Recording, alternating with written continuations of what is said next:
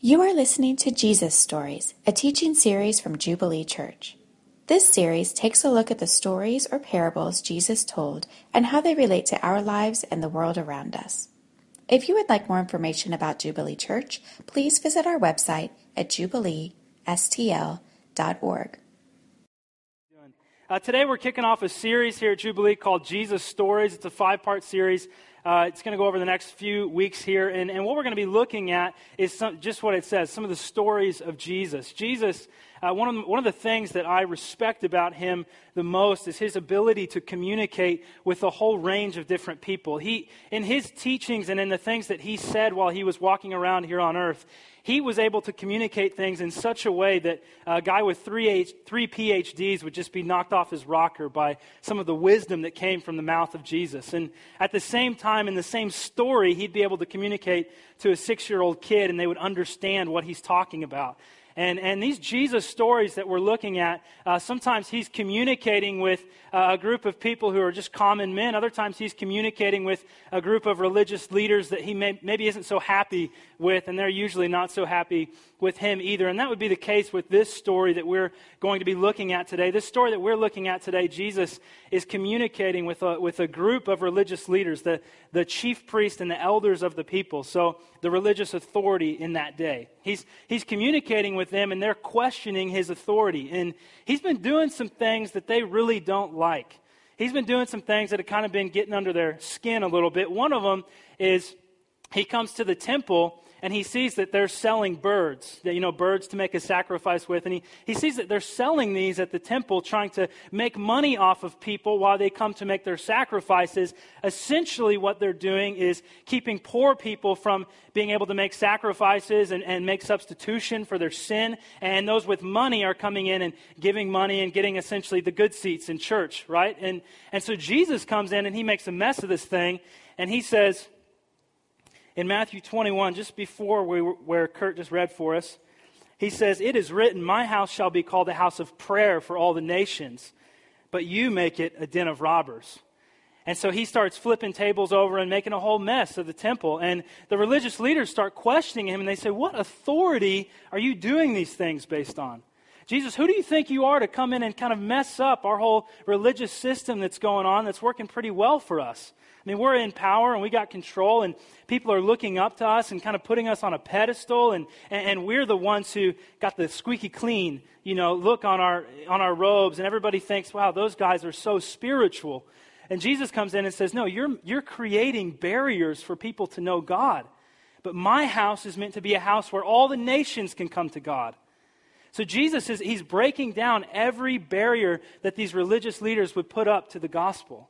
He's breaking down every barrier that these religious leaders would put up to people coming to know God who loves them. And he comes in and he says, It's not going to happen anymore. And they shoot back and they say, Jesus, who do you think you are? By what authority are you doing these things? And Jesus says, Let me tell you a little story. So that's where we're at today. And if you look at verse 28 in your Bible there, if you haven't pulled it out yet, I really would love if we all read along together today. So there are black Bibles under your chair. Uh, if, if there's not one in front of your chair, you could snuggle up to the person next to you and read from theirs. Um, it's a little get to know you. So we're in page, page 826 and 827 at the bottom right of 826, top left of 827. So Jesus says, Let me tell you a story, guys. This is, this is the authority that I have here. He says, There was a father he was a man who owned a vineyard. And he's using language that the people can understand. It's one of the things about Jesus' stories. He used everyday language. He didn't say the big religious words. He said, hey, guys, there was a farm and there was a dad, and he had a couple sons. And he's telling his sons to go work in the field. And this is what the kingdom of God's like. And he says, he went to the first son. He said, son, go work in the vineyard today. And the son shot back. If you've got kids, you've probably never experienced this, but this, the son shot back and he says, I'm not. I will not do that. And the father walked away, and eventually the son started feeling, man, I disrespected dad a little bit. I probably need to go work in the field. So he went and he worked in the field. So what did the first son do? He disrespected, but then he obeyed. The father goes to his second son. He says, Son, go work in the vineyard today. And he answered, I go, sir. Yeah, Dad, I'll do that. I'd love to go work in the vineyard today. Shows a lot of respect. Calls him sir. Yeah, God, I respect you. Gives him lip service. He's saying the right things to God, right? What does he do? He doesn't go. He gave lip service. He said the right things, but he didn't obey. Jesus says to these religious leaders, He says, Which of these two obeyed God? Obeyed his father? Which one was it? You know? The one who went or the one who didn't? The one who went, right? Easy story. Real easy to follow. And then he begins to compare these two sons. And he says, The first, he said, I say to you truly, the tax collectors and the prostitutes go into the kingdom of God before you, religious leaders. The tax collectors and the prostitutes are going to go in before you, you religious leaders. Now, this is a profound statement because if you, if you know what the culture was like during this day and time, tax collectors were uh, considered uh, like the scum of the earth. You didn't want to be a tax collector. You didn't want, to, you didn't want your cousin to be a tax collector because then, your whole, then all your friends hate you. You didn't want your dad to be a tax collector. They, they had a lot of money, but it's because they were always ripping people off. Tax collectors were considered thieves. People hated the tax collectors. Tax collectors, you could think of like a governmental authority who's uh, continually uh, being a scam, continually ripping people off. So it's the, it's the school board members who steal money from the kids at school, right? It's the school board members who are always smuggling away a little bit extra for themselves. That's the tax collectors of the day everybody hated the tax collectors. The Pharisees, or the religious leaders of the day, when they would pray and thank God for all that they had in their life, they'd say, Thank you, God, that I'm not like them. Thank you, God, that I'm not like a, the tax collector who hates you and sins and steals from people. I'm so much better than the tax collector. Right? So the religious guy looks at his life and says, Yeah, I obey God. I got it all cleaned up. I'm squeaky clean. Say it with me squeaky clean. Love you guys. I try and have a lot of fun when I preach. Hope that doesn't bother you, but Jesus was funny. He had fun. So I hope he's funny in your life. what was I saying? Tax collectors. Squeaky clean. Prostitutes, right? So prostitutes in this day and age were considered even lower than tax collectors. If you were a prostitute, you hid your face from everyone. If you were a prostitute and you're walking down the street and someone knew, oh, there's a prostitute coming, they'd go to the other side of the street. They didn't want to be associated with a prostitute. The religious leaders, I mean, for goodness sake, they brought a naked woman to Jesus and said, We just found her in the act of adultery. Shame her. Let's stone her to death. I mean, to be a prostitute in that day and age is you were the lowest of the low of the low. If you guys have heard the story of the woman at the well, the woman at the well would go and draw water from the well in the hottest part of the day by herself because she didn't want to see any other women there who were going, going in the cooler parts of the day because she knew that she would be shamed and rejected and even called out for what she had done in her life. And all she had done was commit adultery on her husband. She wasn't even a prostitute.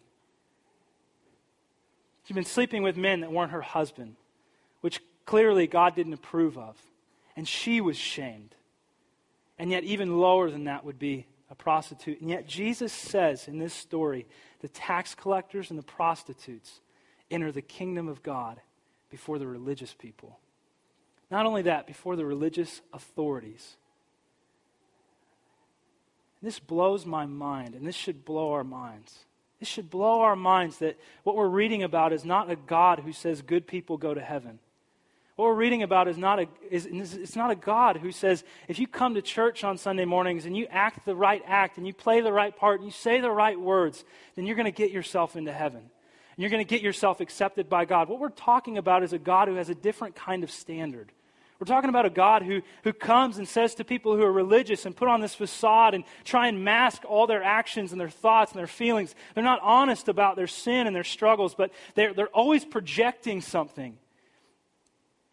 Talking about a God who calls that out and says, I'll have nothing to do with that. But a God who comes to the broken and the hurting and the ones who are rejected by society and says, I'll have you. Talking about an amazing grace here. And I know in my life, I've, I've been able to relate to both of these people. I've been able to relate a lot to the tax collectors and the prostitutes. When I first became a Christian and I first saw the, the, the Word of God and what God re- required in my life, and I saw the, the grace of Jesus and how He died on that cross to show me love and to forgive my sin, when I first saw that and I saw who, who God really was in truth and in goodness and in, and in His holiness, just like we were singing about this morning, that God's holy, holy, holy. Holy means that he's set apart, that he's different, that there's no one like him, that he's better than all, that he's greater than all, that he's kinder than all, that he's more true than all. When I first saw the holiness of God in my life, it was like a mirror reflecting into my heart, telling me, Dylan, you're an adulterer. Dylan, you're a prostitute. You're a thief. You're a murderer. See, J- Jesus says, you know, they say don't murder, but I say if you have anger in your heart towards your brother, you murdered. I first saw that. God, Dylan, you, you've, you've murdered.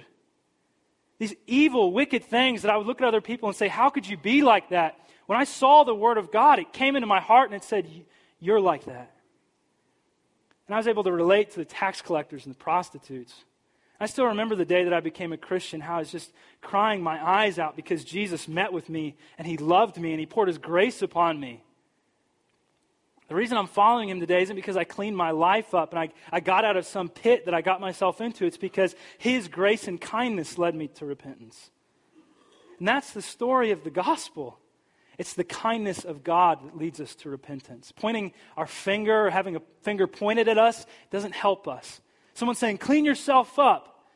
If you're dirty, you know, I can't clean myself up. I've been trying to clean myself up. Could scrub all day, the filth is still there.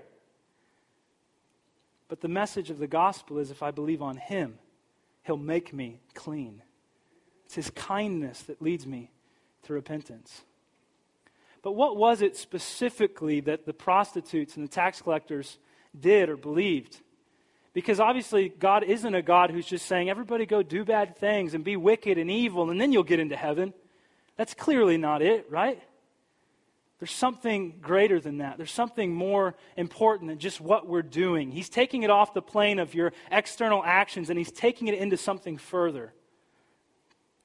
And as we read on, we see. He says, For John came to you, you religious leaders, in the way of righteousness and you, you did not believe him. But the tax collectors and the prostitutes, they believed him. He says, even when you saw it, even when you saw their faith and you saw that they believed in J- John's message, you did not afterward change your minds and believe him. And that's why you don't have a place in the kingdom of God. They didn't have a place in the kingdom of God because they didn't believe the message that John preached. If you know, if you know John, John the Baptist, he was the cousin of Jesus. He came before Jesus and he preached the message about God who was to come. And he preached the message about this, this Messiah and, and that he was coming soon and that this Messiah who the Jewish people had been waiting on all this time, that he was among them now. What he was saying to the people is that the, the one we've been waiting for, he's with us. That man is somewhere among us and he's coming. And I'm here, John was saying, to prepare the way for him. So he was baptizing people in, in, repentance for the forgiveness of their sins. He's baptizing them to prepare them for the Messiah or the Savior to come. And when John saw Jesus, he looked at him and he said, That's him. That's the one we've been waiting for. If you know Jewish history at all, the, the, the, the, history of the Jews is that they were a people who were waiting for a Messiah to come that would redeem the whole people of Israel and bring them back into a relationship with God. And when Jesus came, he preached a message that said it's not just the people of Israel, it's all the people of the world. Which is why he said, My house will be a house of prayer for all the nations. And so, this message of John that the, that the religious leaders wouldn't believe was a message about Jesus. And for us to really understand that and to understand exactly what they rejected, we need to understand what, they, what John was saying. So, uh, what I want to look at is I want to look at what John said about Jesus and what Jesus said about himself. And, and, and ask this question of ourselves today this question of who is Jesus really? Because if whether being a tax collector and a prostitute, or whether being a religious leader, or whether just being a stay at home mom, or whether being a businessman, or whether being a father of three, or a single guy, if, if it doesn't matter our stage of life, if it matters what we believe about Jesus, a big question for us is who is Jesus? What does it actually mean to believe in him? In our culture, there's so many things that people believe about Jesus. There's so many ideas out there floating around about who he really is. If I were to ask 100 people, who is Jesus? I might get 100 different answers. You know that, right? You've got friends who claim Christianity and you think, that's way different than when I think about Jesus. Or, you, or, you, you've heard of people who claim Jesus and you think that is way different than what Jesus seemed to be like in his life. Jesus seemed like a good guy and they're not a, they don't seem to be following that. You, are we all on the same page?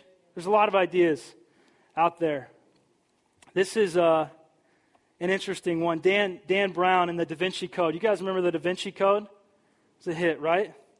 He suggests that Jesus was not the Son of God, but that he was just a mortal prophet, a, a great and powerful man of staggering influence, a great religious teacher, but that he was not the Son of God. Those are two big ideas in our culture today that Jesus is a great and powerful man of staggering influence, great character, great moral teachings, a great man of heart. He did good deeds, but he wasn't God.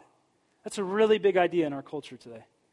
Another really big idea is that his teachings were incredible religious teachings. Things like the golden rule do unto others as you would want done unto you. That came from Jesus. Things like love your neighbor as you, as you yourself want to be loved came from Jesus. Things like husbands, lay down your, your life for your wife came from Jesus. Things like love, these, these amazing teachings on love that we see preached at a lot of weddings. Love is patient and kind, it doesn't envy or boast, it's not arrogant or rude. It all came from Jesus. His religious teachings are, are, are elevated still in our culture. Still, many people try and live by those and strive after them, and yet say, I don't think he was God. So this idea he's a great man and a great teacher, but I really don't think he was God. And what we have to ask ourselves today, if you call yourself a Christian, is what does the Bible say about Jesus? And, and, and whatever the Bible says about Jesus, can I really believe that in my own life. So we'll start with John and we'll go through a few. How's that sound? Good? All right. John 1, verse 29. Should have that on the screen for you. The next day he saw Jesus coming toward him. This is John, and he said, Behold, the Lamb of God who takes away the sin of the world. First thing about Jesus is he's the Lamb of God. In that old religious system, what they would do to make sacrifices or substitution for sin is they would take a lamb, they would slaughter the lamb, and that lamb would be a sacrifice so that instead of the people dying for their sins, the lamb would die for their sins. And that would happen, that would happen very frequently because there, there, there was a constant need for the people to be forgiven of their sins so that they could have relationship with God. The author of Hebrews writes that the, the high priest of old were continually making sacrifices. They were continually on their feet. Essentially, they never got a break, always having to make sacrifices. Same author of Hebrews, he writes, the same, he writes that Jesus, he made one sacrifice once for all, that when he died on the cross, it was finished. That sacrifice made a way for all sins to be forgiven for all time, and that Jesus sat down at the right hand of the Father.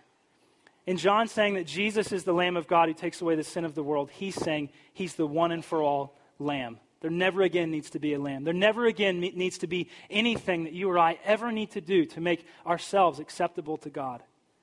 The only thing we need, what John says, is to trust in Jesus. He's the Lamb of God.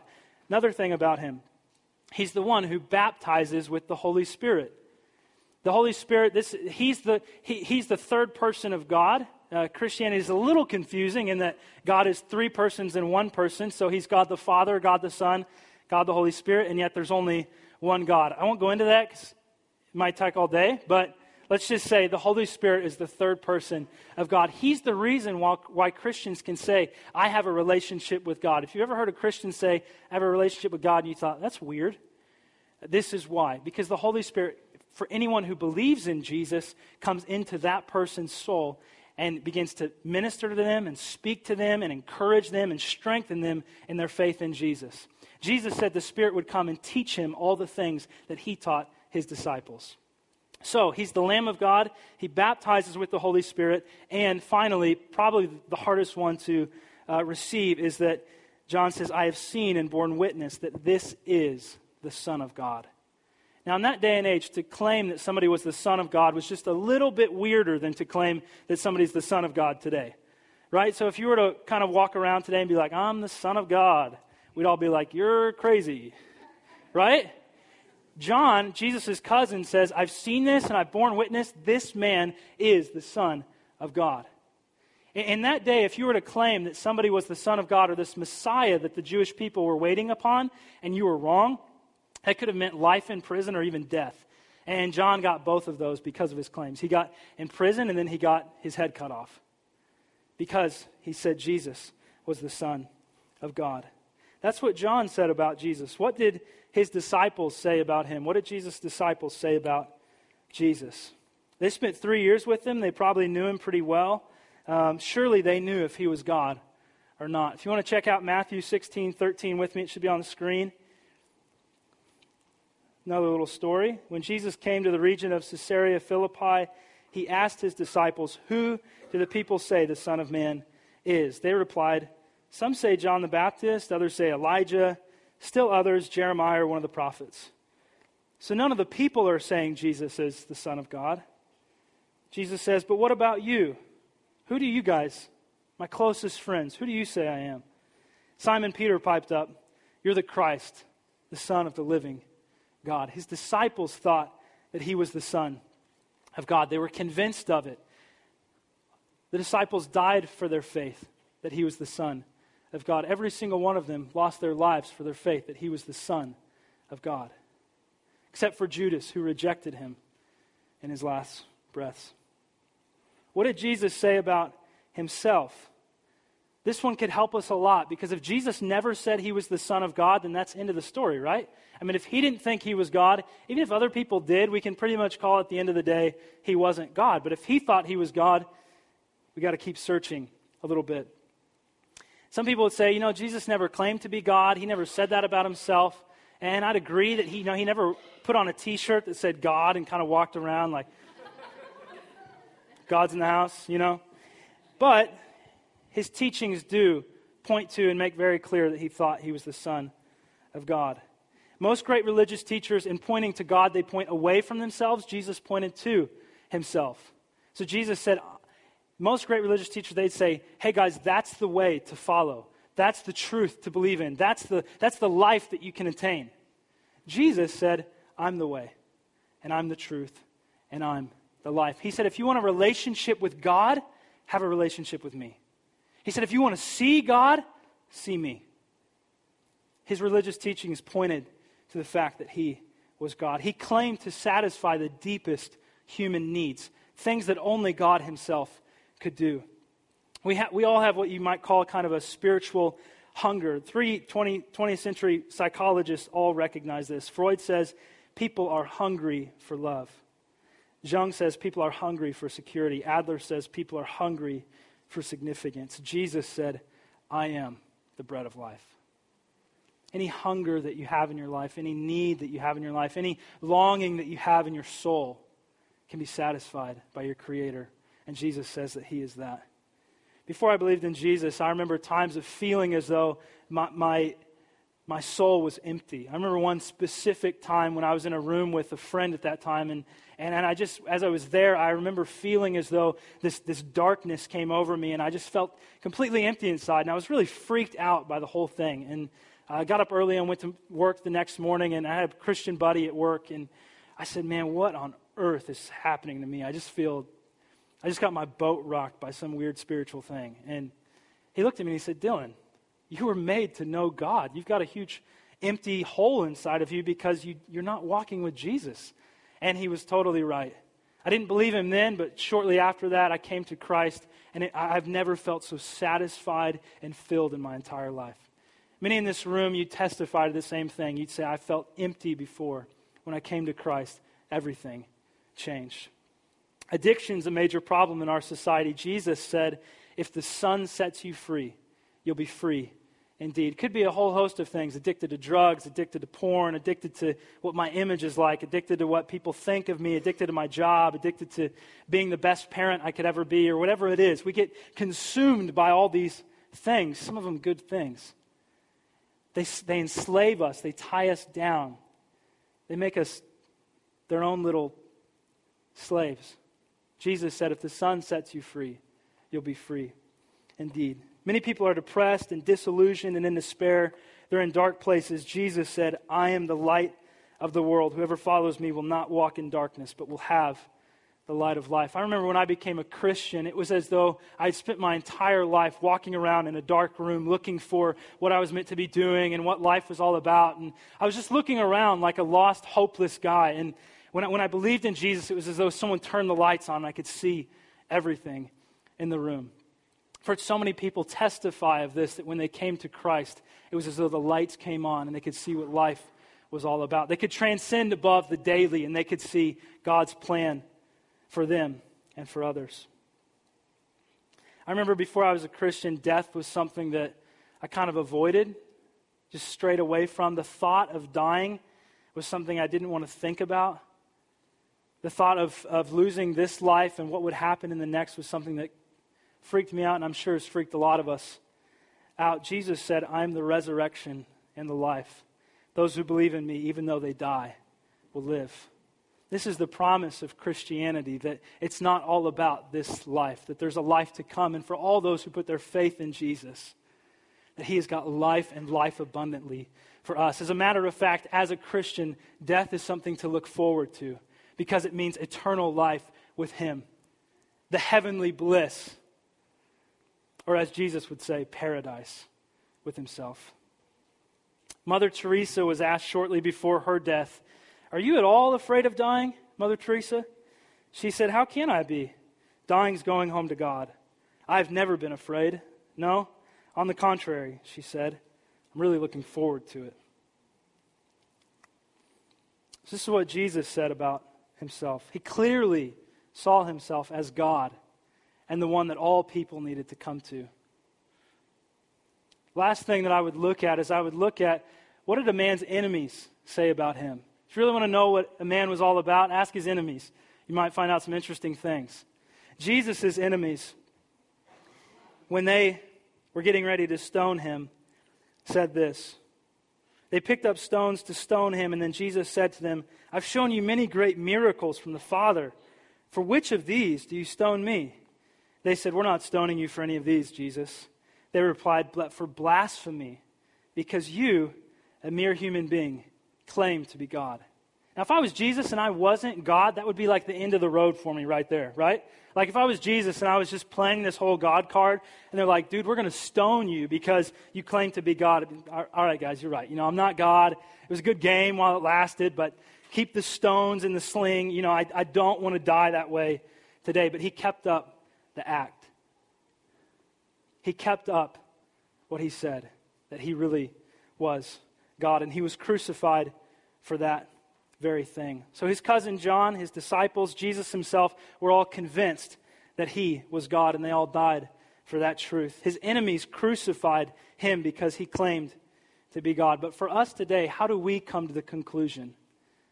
How do we know for sure? What's the evidence for us that what Jesus said about himself really is true? There's a few different conclusions that we could come to today, and I think they all really boil down to three.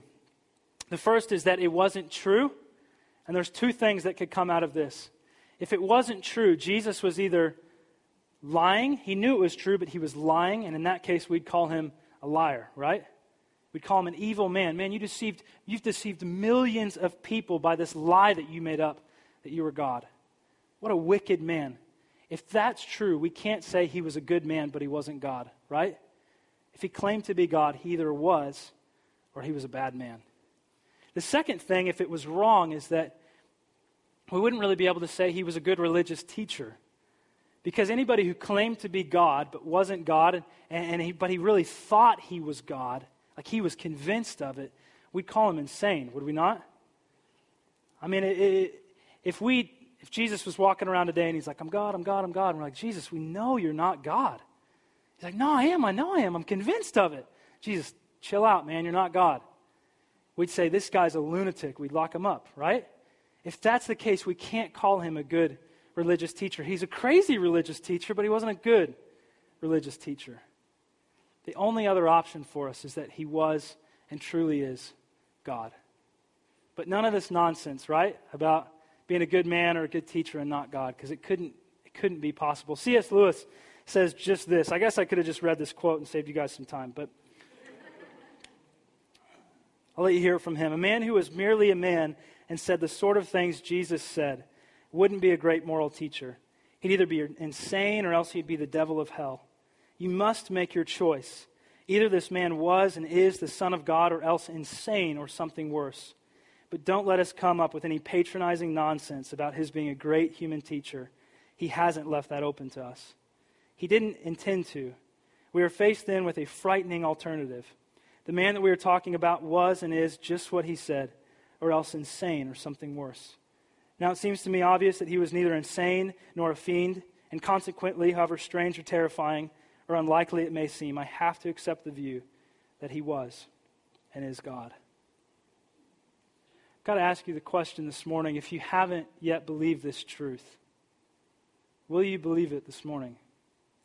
Will you believe this morning that Jesus is God? Will you put the, the hope of your life upon that? Belief in the Bible isn't just a mental, a mental acknowledgement, yeah, that's true. No, belief is a, it's a fullness of hope. It's i am setting all my hope, I'm putting all my cards in this deck that He really is God. And I've got to ask you this morning would you take that step? Would you cross the line of faith? Would you say, Yeah, I'm going to believe that He's God? I'm going to trust in Him to be my Lamb of God, to take away all my sins. I'm going to trust in Him to baptize me in His Spirit, to let me have relationship with Him. And I'm going to, I'm going to, I'm going to proclaim it yeah, Jesus, you're God. I come to that truth. I submit to that truth. For me, on that day when I became a Christian, the pastor, the church I was in, he, he said, if you want to become a Christian today, you just come on down the aisles, come get in the front row. He kind of did it step by step. He tricked me a little bit. You know, he said, if you want to believe this, raise your hand. I raised my hand, and then he said, if you raise your hand, come on up. He said, if you came on up, kneel down. I was like, I tell you what, I knelt down and I cried and I cried and I cried because in that moment I met the God of the universe. In that moment I met Jesus Christ, who I believe is alive and well today and wants to meet with every single one of us. And that was the first time in my life I'd ever met him. I've talked with him and I've known him a lot more since then. But that first encounter with him was something I'll never forget. And the promise for any single person in this room who would believe in him is that that can be the case for you as well. If you're asking the question, you know, I want to believe this, but I don't know how to believe this, I don't know how to practically take this step, there's, let me just help you with a few things here. The first and foremost is to recognize your need, to, to humble yourself. Or one way to say it would be to get low before you get lifted up. These religious te- teachers, their problem was their pride. They weren't willing to submit and say, Jesus, you're right, and I'm wrong. I, have sinned and I need you. That was their problem. Don't let that be any of our problems today. We're too arrogant to receive. No, no, no. Let us recognize our need. And then all we have to do is follow Paul's instructions Romans 10 9 through 13.